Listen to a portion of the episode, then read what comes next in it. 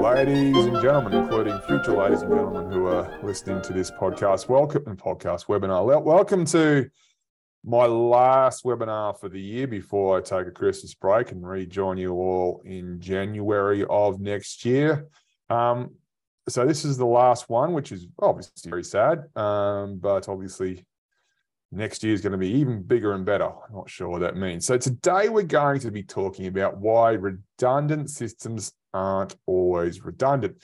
And this this title is a little bit of a misnomer, so to speak, because the problem with redundancy, or what most people think redundant means, is that re- redundant. I can see I've misspelt redundant. Is uh, is redundant often means a very specific thing to each and every one of us. It usually uh, usually uh, implies that we have a uh, a component which is able to do something that the other components and another component for whatever reason can't do. But there's so many different ways to incorporate redundancy into your system. But before we even talk about redundancy, let's talk about why redundancy is a thing.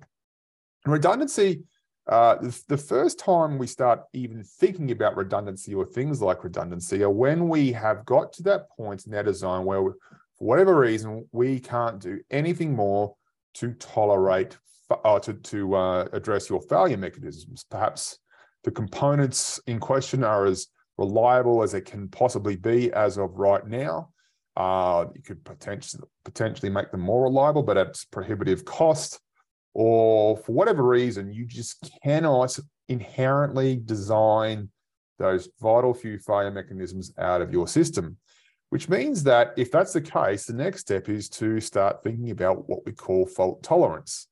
Because if you can't design those failure mechanisms out, that means the faults that trigger those failure mechanisms need to be tolerated. So let's look at a pump. And in this case, a pump, which is obviously pumping fluid, is the weakest point in our design. Even after FMEA, HALT, derating, and every other DFR activity you can think of, but our reliability allocation shows it needs to be even more reliable than it currently is for our system to meet requirements. And so we somehow need to do something that doesn't necessarily change how our pump works. So when we think about pumps, um, one of the things we we we uh, that pumps are, uh, are sort of relatively famous for, so to speak, is that they have a butter zone. They have a region where they would optimally work, and that means they um, uh, that they are most happy, for lack of a better term, in that uh, that in that region. And you can see here on this chart we have on the on the top right hand corner we have the flow rate and efficiency on the vertical axis, and the efficiency is is uh, obviously peaks at a at a relatively small region where the flow rate uh, uh in, uh, essentially supports optimum efficiency, and that's because impellers within pumps are designed around a nominal flow rate. When you de- deviate away from that flow rate, it's almost like an aircraft stalling. Uh, those impellers don't work nearly as well. The other thing about that high efficiency zone is that is almost certainly a region of high reliability because if you need to pump fluid at, non, at a non-optimal uh, place, then you're essentially using a lot of energy to achieve not a lot of outcome. So you typically provide more energy to your pump to try and meet the requirements, and all of a sudden your pump is uh, churning through its life. So one approach to tolerating faults is to replace this pump with another pump, which, although is perhaps specified in a, in a very similar way, has a larger region of higher reliability because, for whatever reason, it's designed in a way to tolerate or to promote efficiency in a wider band of flow rates. And this is what we call variability control where we use components that can tolerate larger variation in inputs caused by failures or faults in other components. So that's one way of tolerating faults. Another way of tolerating faults is, or at least for our pump, is to try and uh, protect it from, for example, pressure spikes. And these pressure spikes would be obviously upstream, and the regulator can make sure those pressure spikes don't go down the pipe hit our propeller and destroy whatever is left inside. And so this is called fault containment, the prevention of the propagation of a failure mechanism across a system due to a fault in a single component.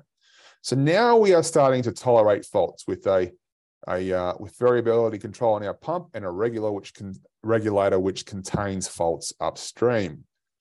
But then there are things where we might have, for example, scenarios where we might have a leaking pump, which is a problem.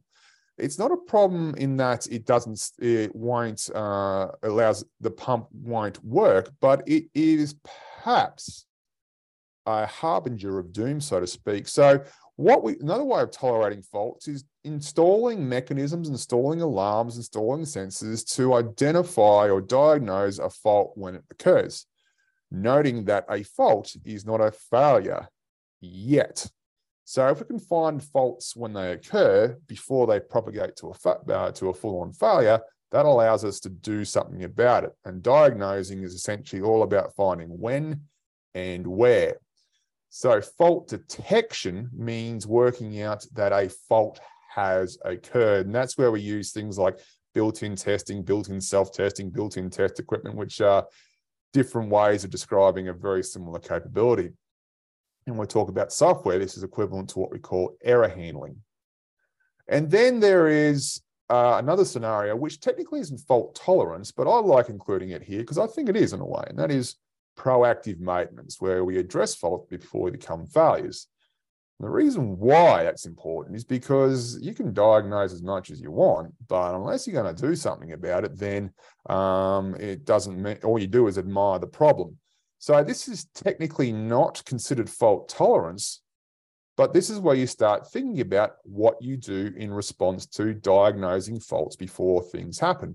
And proactive maintenance, addressing faults before they come become failures, is, uh, is involves things like condition-based maintenance where you have sensors which detect how far a crack is propagating or if there is a leak or if the out, outbound pressure is not where it needs to be, et cetera, et cetera. In, in, a, in a long story short, we want to identify disturbances from the op optimal operating conditions that might be symptoms or early warning of a failure.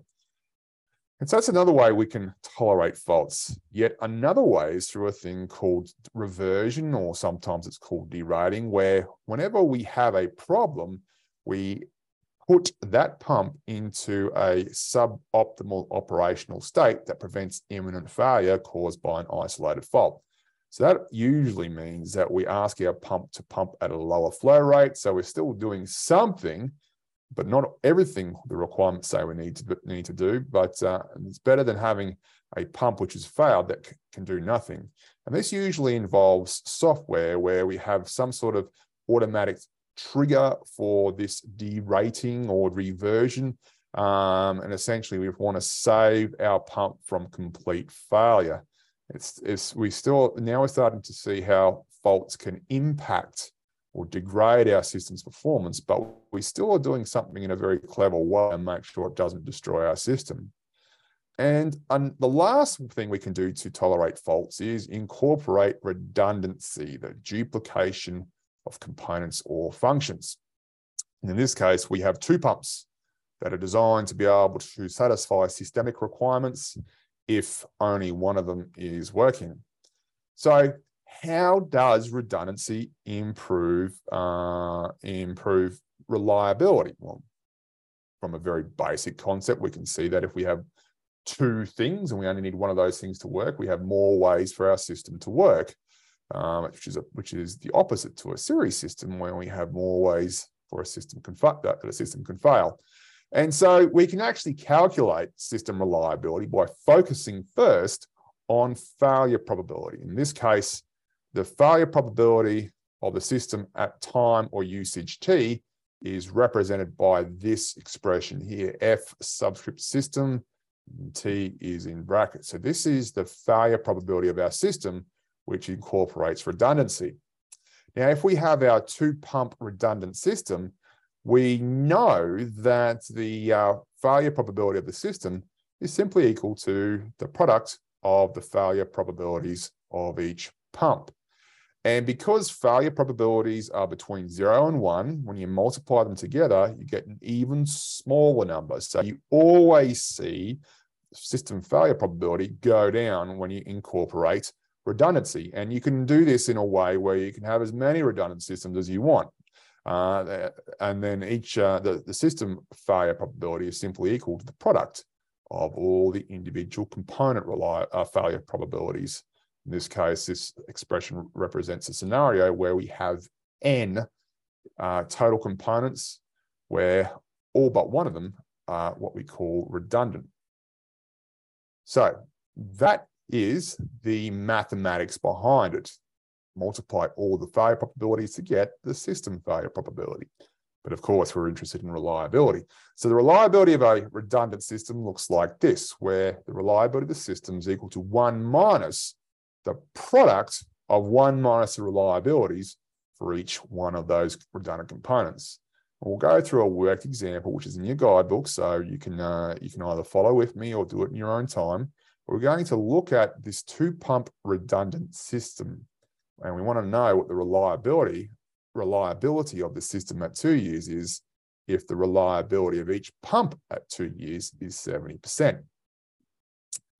So we have to use this equation here. We know that there are two parallel components, and we use the term parallel for redundancy a lot because it looks like our redundant components are quite literally embedded in a parallel way into our system. That's where the term parallel comes from. And so we have two parallel components. And so in this case, n is equal to 2. And the reliability of each pump at two years is 70%. So we can take that expression out or substitute it with 0.7, which is another way of saying 70%. Now we can start evaluating our formula. 1 minus 0.7 is equal to uh, 0.3. So let's substitute 0.3 into our equation. Now we just got a product of these two. So let's expand this out. So 0.3 times 0.3 equals 1 minus 0.09. So the reliability of our system at two years is 91, 0.91 or 91%. Remembering that the reliability of an individual pump at three, uh, two years was 70%. So you can see we have improved reliability uh, markedly. So let's look at the reliability curve of our pump because reliability is uh, changes over time. And you can see for this particular pump, as is the case for most pumps, we have an initial region of wear in on our reliability curve. I do plenty of webinars where we talk about how you can identify these characteristics from the shapes of curves. We have this little initial dip which peters out, peters out. So we have some wear in. So there's infant mortality or perhaps failures caused by installation and manufacturing defects. Then we have this uh, more uh, reverse S shape steeper drop where our system starts wearing out. And we can use that equation that we just went through to calculate the reliability of, of our system at any point in time. And we get this blue reliability curve here. So you can see that whenever we have redundancy, we increase reliability. In fact, redundancy is one of the most effective ways of dealing with infant mortality or wear in. Uh, you can see the blue line is almost, almost 100% in that region where we had that little initial dip of infant mortality or wear in. And over time, when our pump reliability approaches zero, the extent to which parallel systems improve, uh, redundant components improve reliability de decreases. But as a rule, when we're interested in, for example, the first 10% of our systems failing, which is not an uncommon figure, you can see that by, having our, uh, our redundant, two redundant pump system, the time by which we expect 10% of our systems to have failed is almost doubled. You can just see where the red line crosses 90%, compare that to where the blue line crosses 90%. But these redundancy equations only work if failure is independent. And this is where I want to start thinking about what redundancy means. Redundancy is there is no such thing as a single as a typical case or model for redundancy. Virtually every scenario has its own unique calculations for how those redundant components are going to impact system reliability. Even though I just seemingly gave you some equations which apparently give you the answer. But that only works if failure is independent. And we'll, we'll look at what failure, uh, what independent failure means. So let's go back to our two redundant pump system, which is something you see quite a lot. Now, one way we can we have uh, introduced well, one way we can observe failure that is not independent is when we have this thing called common cause failure. And what common cause failure means essentially is the failure events of one pump influences uh, uh, the, the uh, failure event of the other. See William Harwood made a comment. We're going to come back to your very sage comment, William, because it's uh, something I'm going to address very shortly. So let's just say for in one scenario that when a pump fails and it's beneath the other pump, it catches fire, which is unusual for a pump, but can happen. But if that pump the, beneath the uh, redundant pump catches fire, well, of course, now the top pump is supposed to uh, is supposed to take over the, the load but it's essentially sitting on top of a bonfire. Now, it too will eventually catch fire, you might think, which means that when we had that first pump failed, it failed in a way where it essentially triggered the imminent failure of the other pump. So we didn't really have redundancy in the way those equations would suggest. Now, this is one of the easiest ways to look at common cause failure, but uh, where one pump fails or one component fails in a very critical or catastrophic way. And you can see how it would then trigger the failure of another pump. Does anyone have any idea how else we might have common cause failure besides a scenario where one component fails and essentially damages another pump uh, or another component as a result of that failure event? Is there any scenario anyone can think of where we might still have common cause failure, but not have one component failing, damaging the housing breaks and we lose water. Well, that's how a single pump might fail, but uh, we need to uh, we need to uh, link it to the failure for the, the, next one. Thanks to that feedback on the workbook, uh, Brian.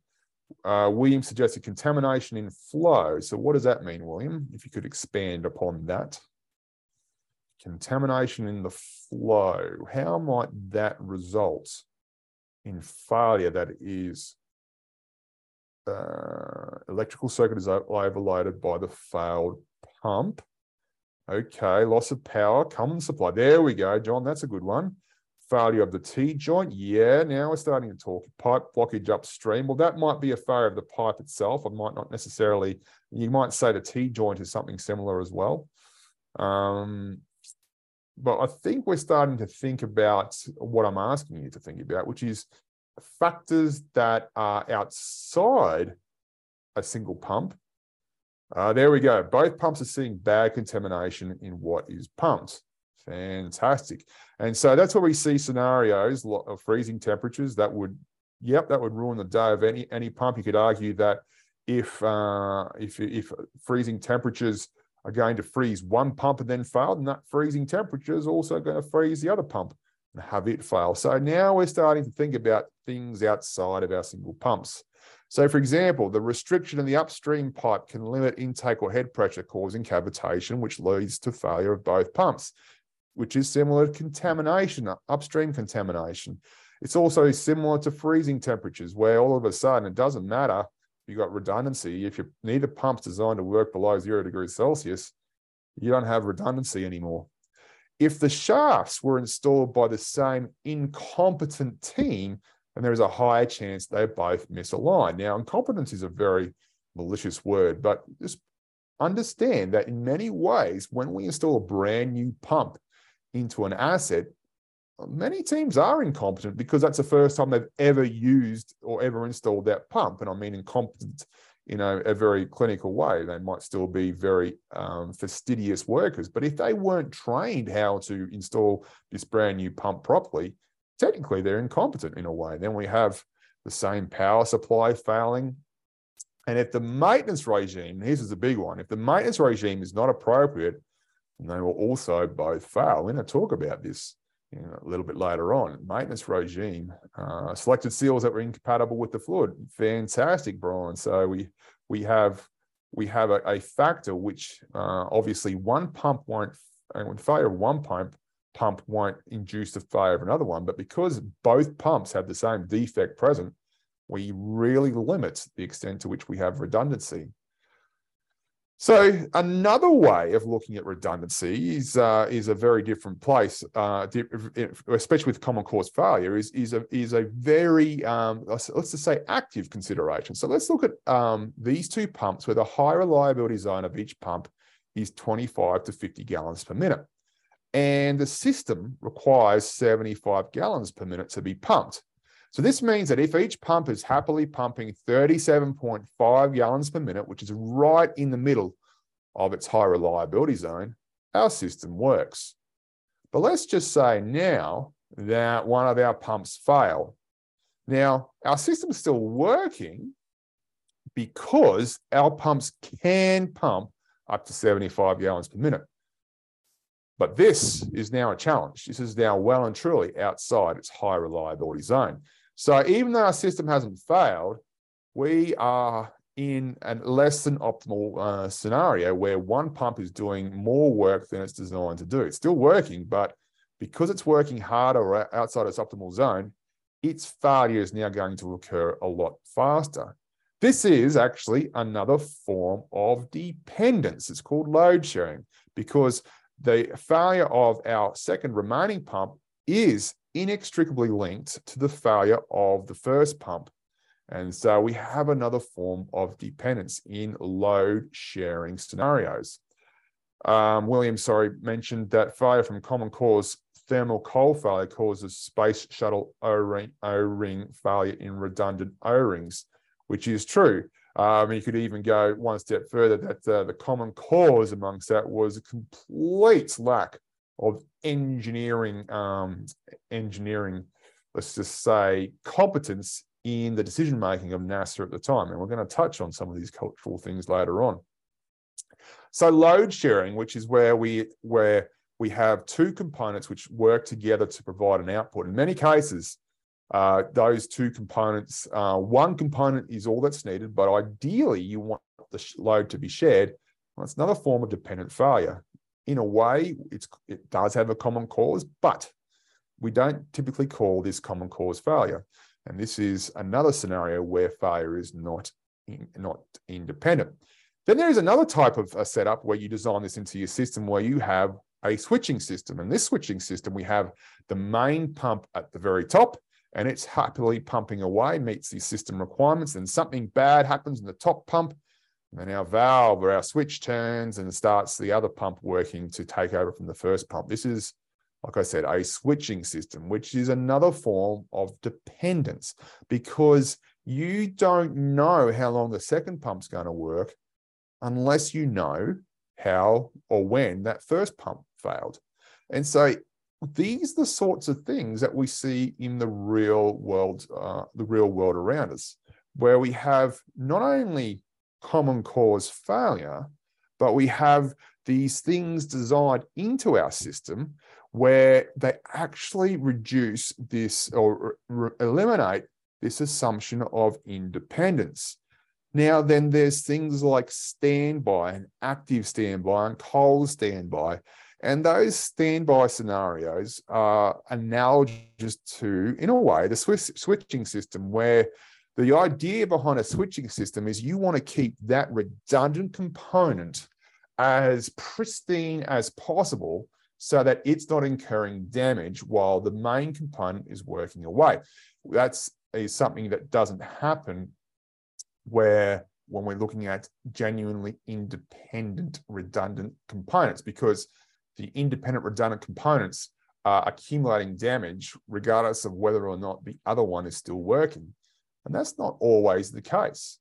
And so switching systems are a deliberate attempt to try and minimize the damage that's being incurred on the uh, redundant component. And that only works when we are able to transfer essentially the load or the demand or whatever you want to call it from the main component to the redundant component in a very controlled and active way with that switch. And then we have to worry ourselves, concern ourselves with, well, what does pristine mean? Because in many cases, having a pump just sitting there not doing anything is one of the worst things you can do for a pump. The seals will, uh, will deteriorate, um, all sorts of other things can happen. So you don't just necessarily want that pump to be sitting there idle. We call that cold standby. Now, in some cases, having that redundant component in a cold standby state is what needs to happen. But sometimes we need to have it warm standby where it's being asked to do some but not all of the uh, all of the demand. And the reason why I wanted to want it to do some is that that little bit of effort we require to do allows fluid to continue to move through that pump, and otherwise make sure seals don't perish and other th- other bad things uh, not occur either. Then we have hot redundancy, where essentially it's being asked to do the same th- same thing as a main main component, which in many cases hot redundancy becomes analogous to simple, independent, redundant uh, components. Then, as William points out, that we need to now, sorry, Michael points out, we now need to deal with the failure probability of the switch. And the equation that you need to use for a switching system, which incorporates the failure probability of the switch, is also uh, considerably complex. And the other thing that William points out is when one, pump one fails in a standby system, you no longer have redundancy, which is true. I mean, as soon as one of those pumps fail, you don't have redundancy, but that, to an extent, that's the sort of scenario you're actually designing into your system. so there is no such thing as redundancy, so to speak. And you can't see my air quotation marks at this end of this webinar, but there is no single definitive typical textbook redundant configuration. Virtually every scenario has a unique flavor of redundancy where you can't just simply use the same equation over and over again. Each one of these requires specific equations based on how these dependent failures occur. So let's look at an example. Let's uh, look at time to failure or create a chart where time to failure is on the horizontal axis and we're going to create a density curve for failure. That is, going to create this curve here, which represents the reliability of a single pump. Or actually re represents the failure density of a, single pump. And you can see that essentially this means at the peak of this bell curve, that represents the region where we're going to expect most pumps to fail. You can see uh, most pump, some pumps are starting to fail after two months you can see that uh, most pumps have failed by eight months, but right in the middle, we have this region where we have a uh, where we have a peak expectation of failure. And this is a bell curve, which means that our pump is wearing out. So if you learn nothing else from this webinar today, if you ever see a failure density curve or a probability density uh, function, which has a bell curve, which represents the uh, the ra random active failure, then if it, if it has a bell shape, it has a peak, even if it looks a little bit like a hill or a mountain, then you know that your system is wearing out. So let's just say this is the bell curve, which represents the time to failure for our pump.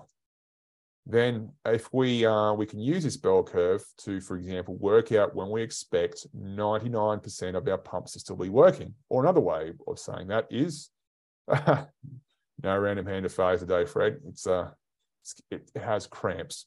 Um, so in this case, we have this this curve telling us when we expect one percent of our things to fail. There's simply one percent of our area is under the curve. So if we have no redundancy, then one percent of our systems will have failed by that time represented by that arrow. Now, if we introduce two pumps, then the revised bell curve of our two, uh, two redundant pump system looks like this. You can see it's been pushed to the right. And that means that if we find the area, 1% of the area under our new bell curve, with one redundant pump, so a total of two pumps, see the time by which we expect 1% of our systems to have failed is extended considerably. It goes up by about 39%. And if we add another redundant pump, so now we have three pumps, two of them redundant, then the time by which we expect 1% of our system to fail increases by another 13%. And so you can see that we can, if every time we introduce another redundant pump, reliability or the B1 life or whatever, whatever reliability metric it is you're focusing on, it will get better. But the extent to which it gets better decreases for every additional component, redundant component you add. Now, when it comes to common cause failures, if you have no idea about the extent to which common cause failures is ruining your day, we have found through observation that one in 10 failures are caused by a common, have a common cause, I should say. Now, what this does is means that if we do the modeling, we, we model the one in 10 of our failures having a common cause, which essentially means that when a failure event comes along, 10% of the time, redundancy is automatically taken out of the calculation.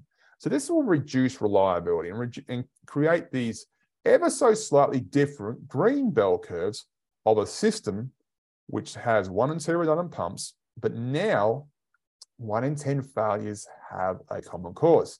Now, you might say, well, those green curves are pretty close to those red curves, and that's okay. Well, yeah, you're right, except if you're making multi million dollar decisions based on how long it takes for those first 1% of your pumps to fail.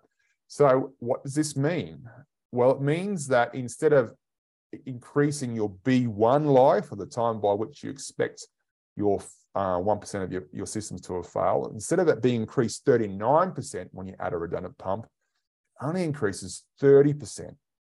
And it also means that if you want to add another redundant pump, instead of having that B1 life extended by 13%, is now only extended by 6%. Now, this could be a big deal if you're basing uh, very important servicing intervals or warranty periods on your reliability analysis. And so this is very important to understand when it comes to redundancy. Same thing with switching systems, same thing with everything else we've talked about today. So when it comes to redundancy, there is a decreasing benefit for each additional component. Common cause failure diminishes the positive benefit of redundancy. And there is an increasing benefit when we're interested in a smaller number of initial failures. That is, when we're interested in our B1 life, our B5 life, our B10 life, our the time by which it takes um, for for uh, our first 10% of our things to have failed, for example. Now, Williams raises a really good point. We don't just want to have redundancy willy nilly because if we have redundant components, now we need to maintain them as well. So it's not just that, but there are more cultural problems as well. Because when we have redundancy, some genius managers can uh, essentially breathe a sigh of relief because this introduces a sense of security. It also means that fault tolerant components can hide the fact that a fault exists. So sometimes we might not know that a redundant pump has failed because our system's still working happily. And that means we aren't aware that we can be conducting maintenance on that failed pump to restore redundancy because as of right now, we don't have redundancy, especially if one of those components fails without us knowing about it. And as William pointed out, we have all these additional things to maintain. Beyond that, means we add weight and cost. And that's a big deal for not only electronic componentry, but things like aircraft, where redundancy was often mandated for certain scenarios. And as our engines and fuel uh, engines and, and avionics became more and more reliable, there was a push to reduce this mandatory redundancy uh, thing where instead of having to have two engines you uh, to fly certain routes you only needed to have one engine which and that can open up routes to a whole bunch of new uh, to a whole bunch of new aircraft which is obviously a good thing especially if the reliability analysis suggests that. But beyond that we can we can get lazy. I often see for example in the CRE body of knowledge that essentially they say it is okay to use inferior parts and components if you have redundancy, which is insane. That is not the point. Uh, when designers worked out they needed to have redundant components, they don't take into consideration your buffoonery and, and the uh, pursuit for the cheap and nasty approach. That is something that only incompetent engineers and managers who have no idea think is okay. We can also do things like delay or defer maintenance because our system is fault tolerant, so to speak. We don't need to maintain it this month because it's, oh, it's got redundancy, it's got a backup. Uh, so we can we can skip maintenance this month. Well, again, the designers put that redundant component in there for a reason. Um, so what that means is that we start getting this mindset where essentially we stop thinking. And a really good example of us stopping thinking is uh, the Royal Australian Navy, which I dare say a lot of uh, my listeners won't know too much about. But a lot of, long story short, is that HMAS Kanimbla and many other vessels were frequently put to sea with broken and redundant components. And then one of the reasons why is because the captains of these vessels only had two years in their posting to go and sail the seven seas, so to speak. And if there were maintenance issues and engineering issues, which there were, because the whole engineering capability had essentially been degraded over time, uh, they would find any reason to put to sea. So during their two years of power, they would not miss out on what would was essentially the pinnacle of their career at that time. And it created a culture where you had to prove something was wrong for you not to launch. And that meant that we had this culture. I, was I'm ex-army, so this wasn't me, but the, I've seen plenty of instances in my military career of just very bad decision making that meant that the HMAS Tobruk was unable to support cyclone disaster relief. Essentially, when the Minister of Defence was uh, being told this vessel was ready to go and support uh, Innisfail up in far north Queensland, uh, which was decimated from a cyclone called Cyclone Yasi, it happened to be floating aimlessly across Sydney Harbour with an onboard fire and a fair bit of ammunition are able to rectify the issue um, before a disaster occurred. But suffice to say, after all the years of this thing being taught, being uh, communicators being ready to go, when the question was asked, it certainly was not. So redundancy can have a negative effect on culture because in this scenario, at least, the, assumption was a ship is safe to sail unless proven otherwise. Now, this is all great for hardware, but what about software? Can we have redundancy in software? And the answer is absolutely yes, but we need to be careful about that. So let's look at our two pumps, which is a very classic hardware redundancy scenario. But now let's try and change this in a very, let's just say, hybrid way to uh, a software scenario. The idea of our system here is that we want to sort numbers. So we have a sorting algorithm. We have two sorting algorithm programs and they're constructed in redundancy, so to speak. And what we want to do is we want to have numbers go into our system and then come out the other end of our system sorted. So that's what a sorting algorithm does. Now, the problem with this is uh, the only way software fails is if there is a human error, because software is usually pretty good at doing what exactly what it's told. In fact, software, as a rule, always does what it's told. So when we have a problem with software, we're talking about human errors. And that means that if we look at the code for one algorithm, in this case, is a bubble sort algorithm, this is what it should look like. Let's just say, um, sorry, before we get into that, I need to describe what bubble sort, how the bubble sort algorithm works. And the bubble sort algorithm works, all this code here, it's quite simple.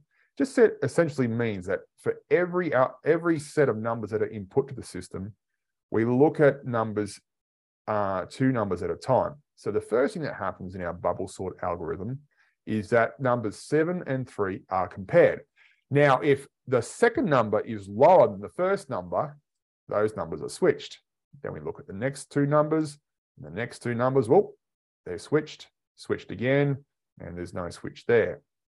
Now, what happens? We go back to the start, and if the very first two numbers are sorted, that is, the first number is lower than the second number, the bubble sort algorithm essentially applies a check mark. And that check mark is going to uh, apply to those first two numbers only. When we look at the second two numbers, you can see that these two numbers are not sorted. And so we have a cross. That cross erases every single check mark. So the, the bubble sort algorithm then swaps those two numbers and keeps going through the rest and keeps swapping, keeps swapping, keeps swapping. And because we didn't have a, uh, we, because we had a cross, then the system, the algorithm, sorry, keeps going and going. It keeps going until there are, uh, in this case, five successive ticks. So we have, now we have one tick, two ticks, three ticks, four ticks, five ticks, and our algorithm is now done and we have our, our uh, numbers sorted. So that's what this code here represents. Now let's just say in my haste to uh, write this code, I made an error. Instead of this, instead of this uh, greater than sign, I put an equal sign, which is a coding error. And this is what's going to cause a failure. So the problem with this is that if I have this same defective code uh, in redundancy, then I essentially replicate the defect in a very precise way. So it doesn't matter if I have redundant programs, if they have exactly, if they, they, they are exactly the same code, they're going to do exactly the same thing each and every single time. And that means that with the same defect in each redundant piece of software, I am going to have the same unsorted sequence of numbers come out the other end. Redundancy doesn't matter in software if they have the same fault. And this is the ultimate common cause failure. It's a very, very good example of how common cause failure can really ruin our day. Now, in hardware systems, there's an elements of probabilistic nature. Sure, you might have the same incompetent installation team installing the shaft, those two pumps, but that's going to manifest itself in an accelerated failure in slightly different ways, but it will accelerate failure. But when you have the same defect in software, you will get the same failure at precisely the time that fault is uncovered. And so we can overcome this by using a different code for our redundant program. And so let's use a different or code based on a different algorithm, which in this case is going to be based on this other algorithm called shell sort. And so now we do have two different components, so to speak, which are each supposed to be able to do the same thing. Because that one was written on a different algorithmic approach, it's highly unlikely that you'll have a fault that produces the same incorrect output um, in both components. But now the problem is that the software doesn't know which one of these two programs is right if they disagree. So if one, if the bubble sort algorithm gives a sequence of numbers that is uh, that differs from the sequence of numbers that is output by the shell sort algorithm, which one should the software use? Software doesn't know. So what we need to do for software is we usually have, when we want to do redundancy, we have three components, two redundant programs. And now we have a third algorithm, which is, or third set of code based on the block sort algorithm, which allows us to code in a vote, a voting machine right at the very end. And essentially, this voter, majority voter, will work out if one of these uh, if one of these programs produces uh, an output which is different to the other two, then that output is disregarded. It's incredibly unlikely that different algorithms will have the same error caused by completely different defects. And also, if all three components or if all three programs give you the same, uh, give you different outcomes, then your voter is able to do this thing we call error handling. It says, look, I, all these, you, you three programs are telling me three different things. All I know is that I don't know. And that means you can program your software to raise a warning or raise a flag that your numbers are not sorted. And that can be very, very important because that allows human intervention. It allows you to abort that rocket launch um, because you know something is wrong. And knowing something is wrong is so much better than not knowing something is wrong. So our majority voter doesn't just uh, work out if two of the outputs are the same. It also helps you work out some, uh, identify scenarios where there is a systemic error where all three programs are doing uh, giving you erroneous outputs. This is what we call N version programming. And that N refers to the total number of programs you use to provide an output. And as a rule, it's minimum three, and you'd ideally want to have different programmers using different approaches so that you are the, the chances of you having overlapping defects or over, over, overlapping code defects is a very, very small. And when I say overlapping, it means that one defect in one program is highly unlikely to create the same set of erroneous outputs uh, that another program would would uh, would do because would provide, I should say, because they are fundamentally and structurally different. And last but not least, we have human error, redundancy, which involves human error. And I've talked about this uh, unfortunate uh, incident a couple of times in previous webinars. Air France 447 crashed in 2009 over the Atlantic. Everyone on board died. And essentially, what happened were the two um, pilots, the first officer and the co pilot, in this cockpit were, uh, were flying at, at perfectly uh, fine. The aircraft was performing perfectly normally. Um, after, just after they crossed the equator, one of the pitot tubes uh, froze up, which meant that there was an airspeed anomaly and the autopilot disconnected. Autopilot automatically disconnects when it is getting confusing um, inputs. And so the, the autopilot essentially disconnected and said, we have an airspeed anomaly. And essentially there were confusing readouts or confusing uh, readings on the instrumentation where it said the plane was traveling a lot slower than the pilots thought it should be. And when the plane is traveling a lot slower, what you uh, what sh you should ordinarily do is dip the nose, push the nose of the plane down in order to gain speed to then make sure you have enough lift over each wing. What you should never do is pull the nose up and try and climb. Now, for some reason, the uh, first officer did just that on the right hand side. Now you can see that you have two joysticks on the right hand side of the person sitting on the right, on the left hand side, the person sitting on the left. So one of the pilots on the right pulled back on the uh, on on the joystick because he was concerned that they were losing altitude. The other one was pushing forward, pushing down the joystick because he knew that if the airspeed was low, you need to dip the nose in order to gain airspeed. The whole time, though, there was nothing wrong with the plane. It was traveling perfectly fine. And if they did nothing, everything would have been okay. Problem with that, though, is that this cockpit wasn't designed in a way to uh, allow this mismatch of human inputs to essentially be recoverable. And unfortunately, the pilot the the the, uh, the pilot of the plane who was asleep at the time when he got to the cockpit because the the uh, first officer and the co-pilot didn't know what was going on. He realized that one of the pilots was pulling back while the other pilot was pushing forward without the other one knowing anything about what the other was doing. So they were sitting there happily pushing and pulling joysticks in different ways uh, you know, with uh, without the without knowing what the other one was doing because it was dark.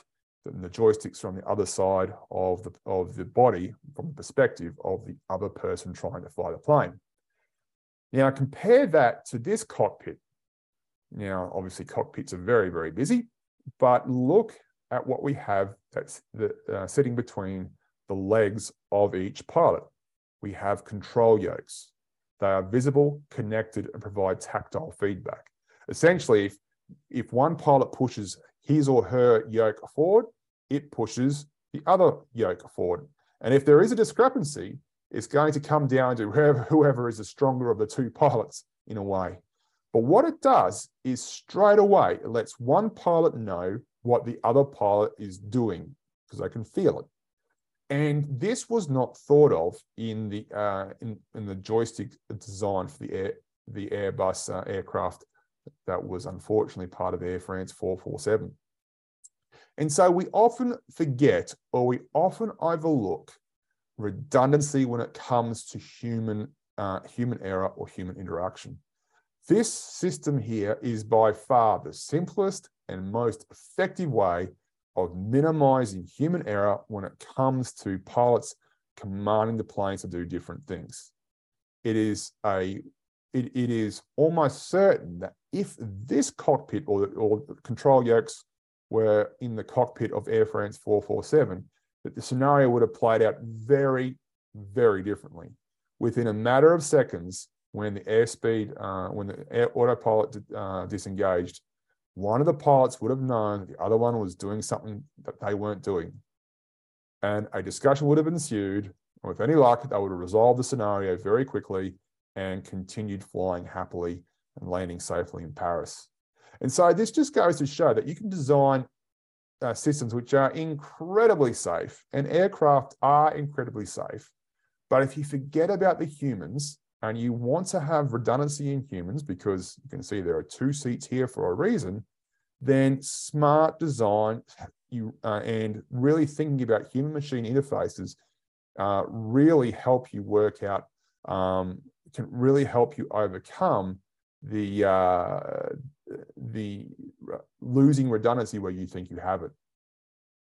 And so let's go back to what started this conversation.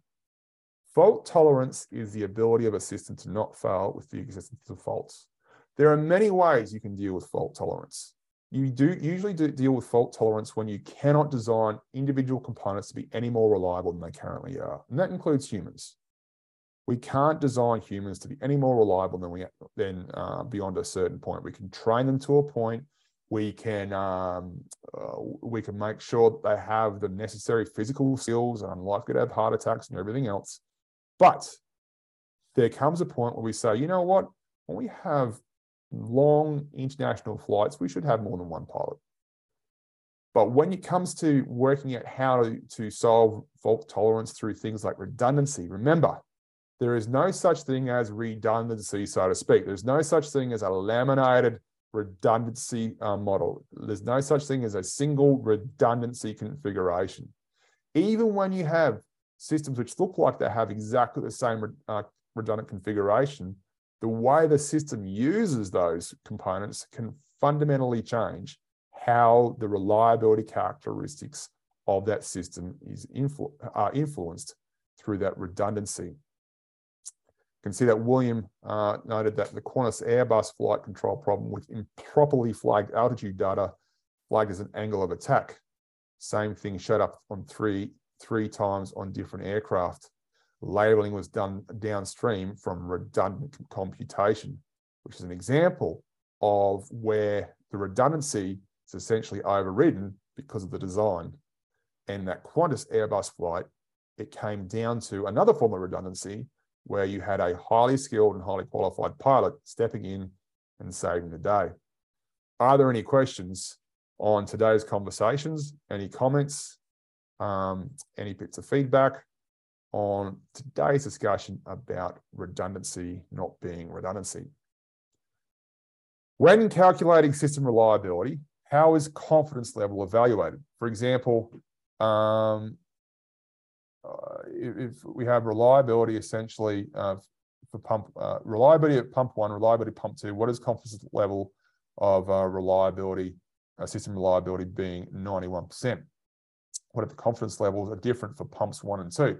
Well, that is a math. I want to say mathematical question. It's actually a statistical question because if you can give me, for example, a curve which characterizes the confidence you have in your estimates of single pump reliability at two years, then I can give you a curve which represents uh, the confidence you would then have in your two redundant pump system or two pump redundant system reliability at two years. The confidence levels are different for pump one and pump two. That's fine. I can give you that answer. It all comes down to how you calculate that. Most of the ways we, we have confidence propagate through um, system reliability modeling is through many times uh, assumptions and standard deviations this, and if this adds up to that, and the standard deviation of the system is a function of the standard deviation of the pump. But in practice, you can do it in a very accurate way using things like Markov chain Monte Carlo simulation to generate, let's just say, the perfect confidence curves of the system reliability based on those estimates for your um, of your uh, pump reliability. That's where it comes down to how you calculate it versus how you model it. Uh, William said, depends on the confidence in the failure rate estimates. Little data, low confidence, lots of data, confidence is, is high. I would suggest, I would agree with that, but if you're able to capture it, um, whatever that confidence is, if you have low confidence, then you'll essentially have a curve which is very low on fat on your best guess for reliability. If you have a lot of confidence, that curve is going to be very high and peaked around your best guess. Either way, the approach is still the same. You know, sense I've answered your question, Kevin. So uh, it was a good question, though. Any more questions or comments regarding when redundancy is not redundancy?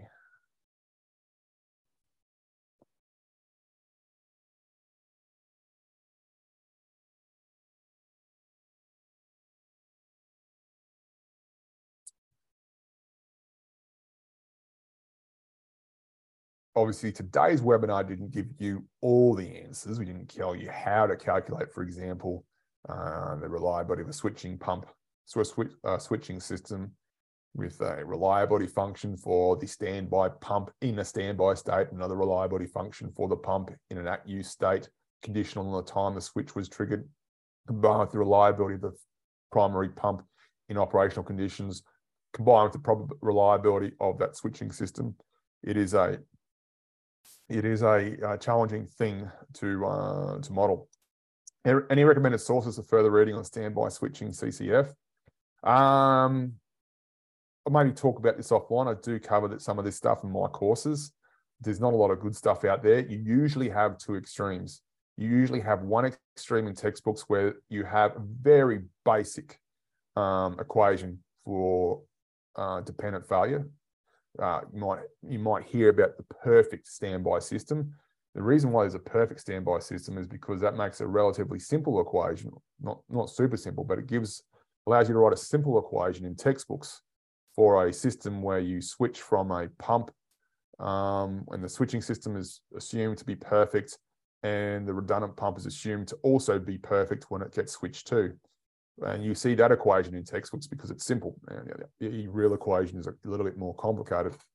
Then you have university professors, those ponderous professors who have uh, alpha factor, beta factor, gamma factor, all these sorts of weird and wonderful different models which incorporate common cause failure um, uh, characteristics. But realistically, they're so complicated and so complex and rely, to, to be honest, on a bunch of assumptions for that pump for that model, I should say, to be valid, that it becomes beyond the remit for practical use in a day-to-day operation. So you might have to reach out to me after this.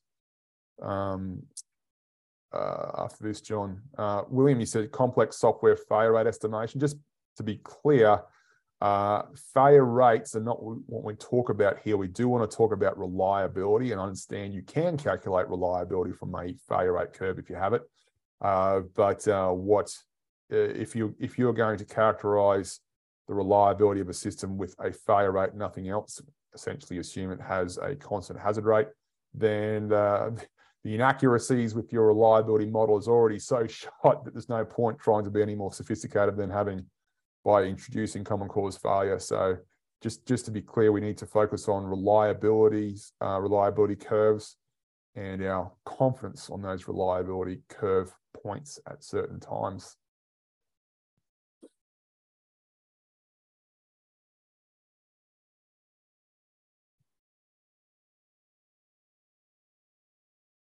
Any more questions? Any comments?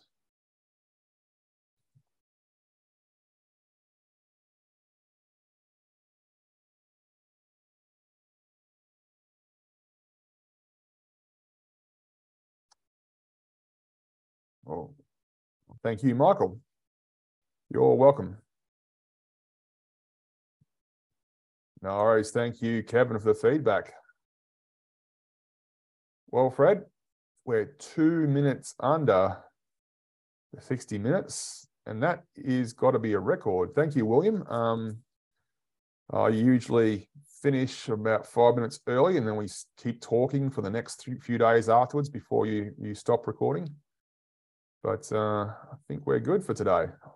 Well, you can chalk it up to that random hand of uh, chance there. Right. Random- Yep. yep. Didn't include that one today. I thought that was uh, required. It's sort of like having a bathtub curve in a reliability book. well, it was a requirement that obviously failed by traditional definitions of failure. Yeah, we'll try um, again next year. Yeah, we'll see how we go. Yep. Uh, or I could just assume it away. That also Yeah. works, doesn't it? Yeah, no worries there. All right. Well, thanks, Chris. We'll look forward to next year's round. Have a great set of holidays. And thanks everybody for attending. And we'll see you all in the next round of webinars.